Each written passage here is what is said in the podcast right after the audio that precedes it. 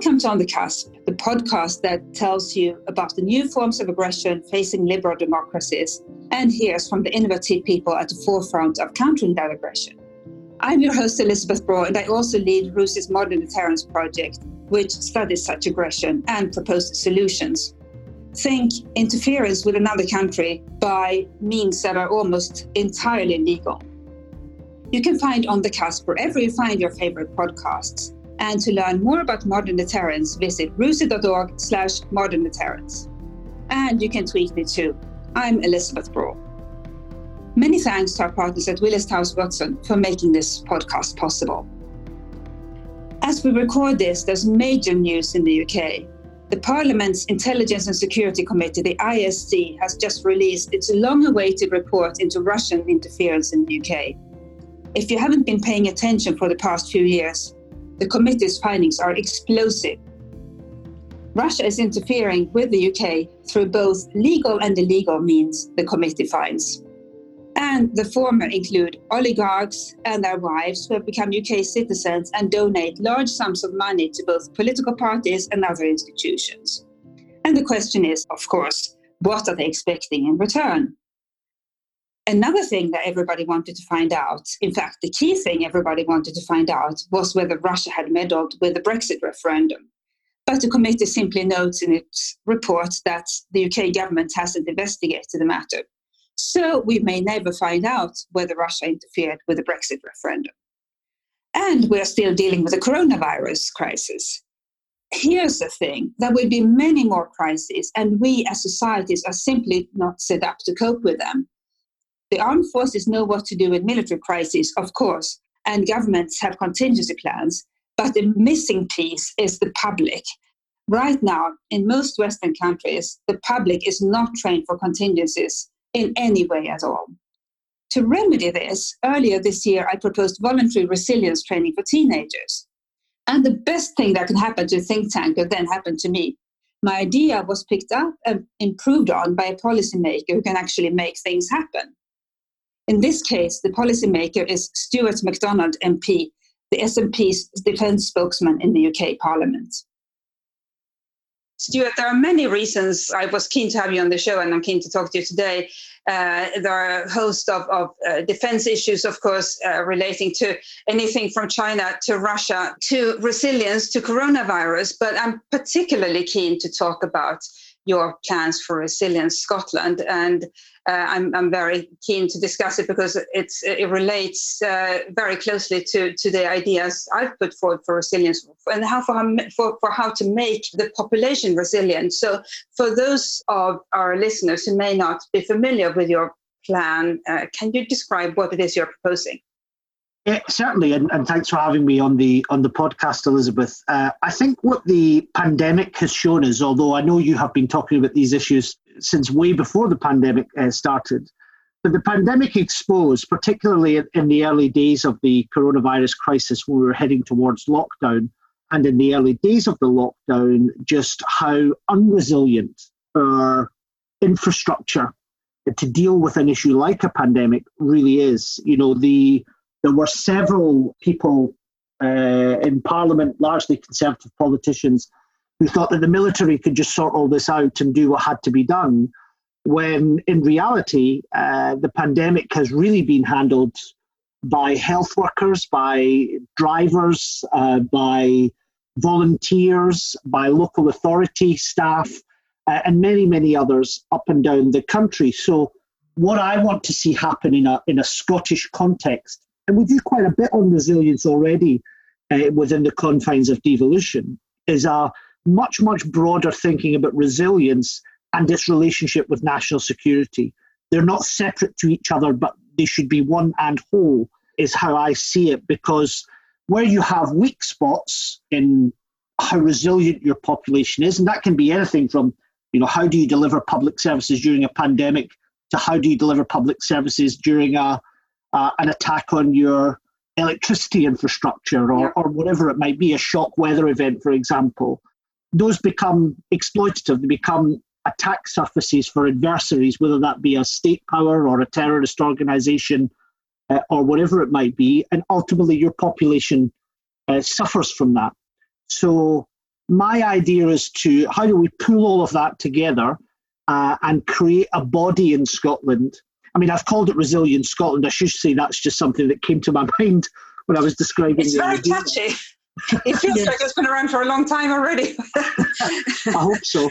You know, so how do how do we how do we um, how, yes how do we pull together all the parts of the architecture of, of government, of private sector, of third sector, uh, to ensure that we are as resilient as possible? The answer isn't always uh, the armed forces, important a part, although they play and, and have played, of course, in the pandemic. But in actual fact, our greatest asset is ordinary ordinary citizens.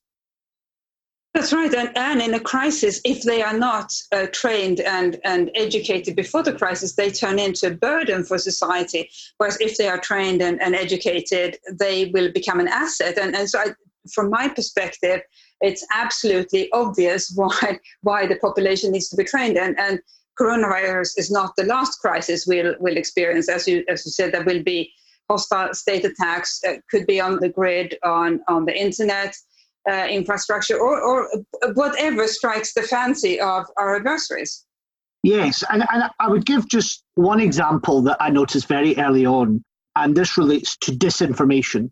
So if you remember, at the start of the crisis, there were all kinds of things flying around the internet. And in Scotland, we had one example of this saying that the army had set up a camp just outside of Glasgow because they, you know, Glasgow, the streets were about to go into lockdown, and obviously this came on the back of there were there were video images of the military on the streets in Paris, in Italy, where people had to have documents to leave the house at that point. But we we were nowhere near that yet. And I remember this story about the army setting up a camp in, in Strathclyde Park just outside of Glasgow, and the military were going into lockdown. And it, it was my partner, actually. Lots of his friends were texting him, asking my partner to ask me if this was true, if, if the military were about to close the city down and all the rest of it. The outcome of that was supermarkets were empty. People were panic buying. Mm-hmm. That left the elderly uh, and the vulnerable and key workers unable to get the kind of supplies that they needed, just basic uh, you know, food supplies and other household supplies. And the curiously, I mean, I look back at it now and it seems quite funny, but it wasn't funny at the time. The images that were being shared, many of them were of army vehicles from different countries. You could tell by the fact they were driving on the other side of the road, for a start.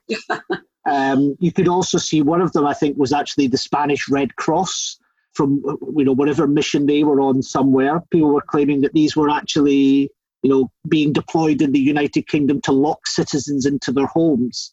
And the result of that kind of falling for that disinformation was obvious. So, you know, why is that a problem and how do you fix that? I mean, you and I, Elizabeth, have talked about disinformation quite a bit. But what we need is to build that resilience into people, how to consume new, news properly, how to work out where something isn't quite right, how do you verify a story? And in the context of a public health crisis, that's incredibly, incredibly important. It is. And, and by the way, if I uh, may insert the health crisis, the public health crisis, isn't over yet, because when uh, the vaccine arrives, which we hope will be soon, that we'll, then we'll have the additional challenge of some people believing disinformation, misinformation about that and, and refusing to get vaccinated. So it, it all hangs together. Uh, Stuart, can I just uh, maybe go back to your plan of what exactly it is you're proposing? Because I, I know um, you essentially picked up something that, that I had proposed, which was resilience training for teenagers, but then built on it, which is exactly what one as a teen, as a, as a, as a think tanker wants, because we, we think tankers don't implement anything. We just put forward ideas and hopefully practitioners then build on, which is exactly what you have done. So can you tell our listeners a little bit about your plan for, uh, for what training should look like? Yeah, so what, what what I want to, or what my idea is, that this would be a voluntary thing that anyone can join. Uh, it's not aimed at, at teenagers, it's not aimed at any particular group, it's aimed at those who are willing to help. And again, what, what we had at the start of the coronavirus crisis was a call from government for volunteers to help out with various things, and eighty thousand people responded to that call in Scotland. So there's already a willingness there in the country amongst the population to be engaged. And that's a good thing. And there have been lots of, you know, voluntary groups and things across the country helping out to make sure things still tick over, particularly for those who, who are most in need. But it's uncoordinated. And that in itself leaves gaps that perhaps government or public agencies aren't aren't filling. So what I, I think we have to do is recognise, and if you take the current crisis as an example, recognise where are our weak spots. You know, so in my own city of Glasgow, we had over thirty percent of Glasgow City Council's workforce not able to work. So that's a huge amount of services that need to be delivered, not able to be delivered. So if we can have a resilience programme, a resilience network that can be used in the time of a crisis, any kind of crisis, to step in where we need them to step in. What that also does is not just ensure that the services you need to provide to keep the country going get provided, but it frees up those who might otherwise be thought to be the ones who should step in. I go back to the point I made on the military. It's not really the military's job to ensure the continuation of food supplies, for example. It's not really the police's job to do that either, or the fire service's job. That frees them up to do the job that they have to do. And what it means is you can have people who will step in when it's required, when it's needed, who've been trained to make sure that you can still, that the government's relationship with the population is strong and sound and can't be become a weakness that can be exploited. I think you can also look at how do you get that, how do you drill that right down into a into a community level? You know, so again, how do you, if you take the disinformation example, Uh, where you've got people who are thinking the military's about to lock down the streets, that becomes something that can be easily exploited. But if what you have is people who are trained in understanding information resilience, you could very easily create networks that get right into a local level to ensure that information that is put out there by the state, by the by the health authorities or whoever, is understood and is trusted by ordinary citizens who perhaps don't give this kind of stuff much thought. It, and, and the challenge is a big one. I mean, I noticed, if we take the disinformation example, a lot of people who I would have thought would have been smart to this stuff were really getting caught into a frenzy very, very early on. So I, I want to have a network uh, of people who volunteer to understand resilience in its broadest possible sense, just as we should understand national security in its broadest possible sense as well. And if I may add, that also, from my perspective, answers another challenge that we have in liberal democracies, which is that at the moment, nobody or very few people feel responsible for the common good, um, because we've had so many years where we've been able to pursue our own happiness, which is obviously a good thing, but nobody feels responsible for, for the common good. And then when something happens, we are caught completely unprepared.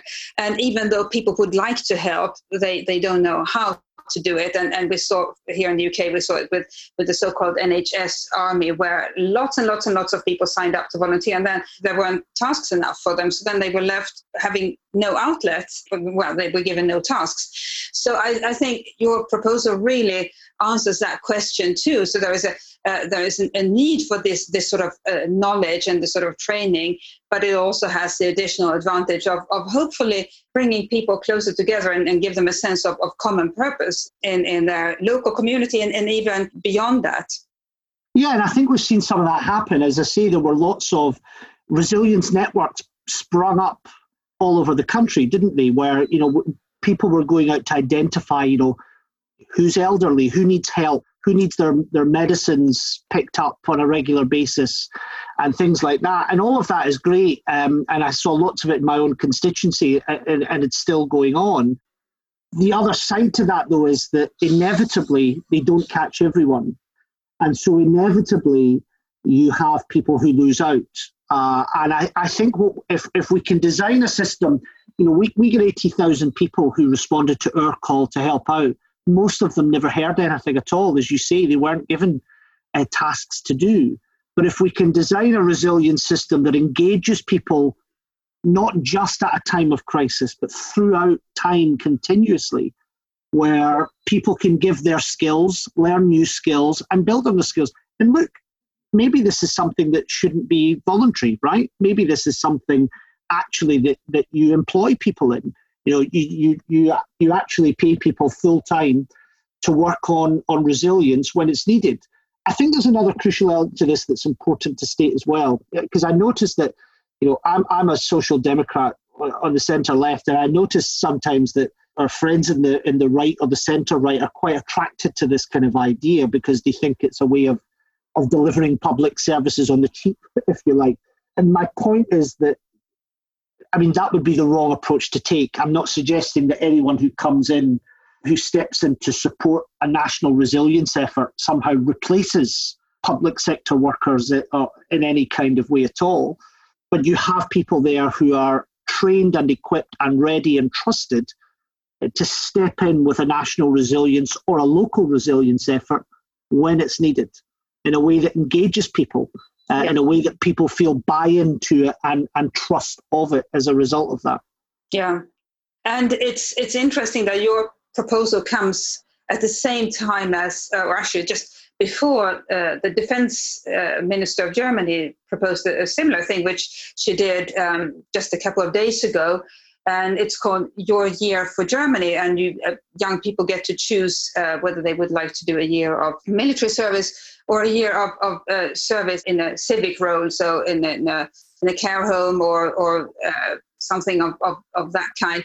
Now, that's that's a very different approach, but I think it still speaks to the same idea that we need something, uh, a sort of a communal effort in our society. And, and, and as you, as, as our listeners are no doubt aware, there is a a similar push in, in the U S Congress, a bipartisan push for uh, something similar um, that that would give young people the opportunity to, to spend a year doing service to society. So this is very much a, a, a global, I shouldn't say global trend, but a trend uh, around the world, because there is this external need for people to know better what to do in a crisis, and for us members of, of, of liberal democracies to, to come together for society. Um, Can I ask you, Stuart, uh, very quickly, have you, when you discuss these ideas with your constituents, what sort of reactions do you get? You know, the, the, the people who hated the idea were always destined to hate the idea and confuse it with national service, because at the time I started talking about this, national service had kind of reared its head, and I am an opponent of national service uh, completely. The I think the thing I would say is that, you know, some of the people who, who I think misunderstood it to be some kind of, you know, kind of militaristic project or whatever. When I talk about national security, and certainly in the view that you take in the work that you do as well, Elizabeth, you know, it's about understanding national security is not just a kind of Anglo-American way of looking at the world, but a more holistic European approach to it. It's about understanding that, you know, the fact that you perhaps can't feed a large part of your population during a, a crisis is a national security problem.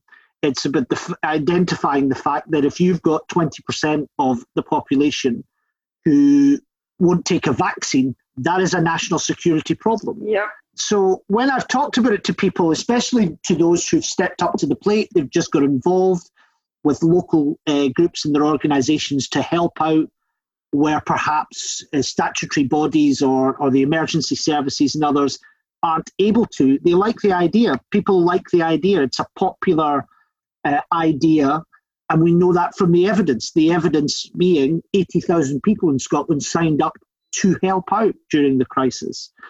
And I think the key thing about doing this is getting it right. You know, this will cost money, but it's value for money at the same time. We have seen, as a result of the pandemic, what happens if you have, I don't want to say poor planning, but not enough planning, and the means to execute the response to, to a pandemic as well. So again, I just I go back to the point I perhaps made earlier. There is no way to do this uh, on the cheap.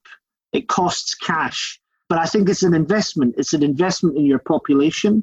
It's an investment in your in strengthening your democracy, strengthening your institutions, strengthening public trust in your institutions. And as we know from looking at how different countries have handled the pandemic, where populations have, by and large, trust their national institutions, even if they don't always agree with them, but where they trust them, the response to the pandemic uh, has been much greater. Cases have gone down faster. Deaths uh, are lower.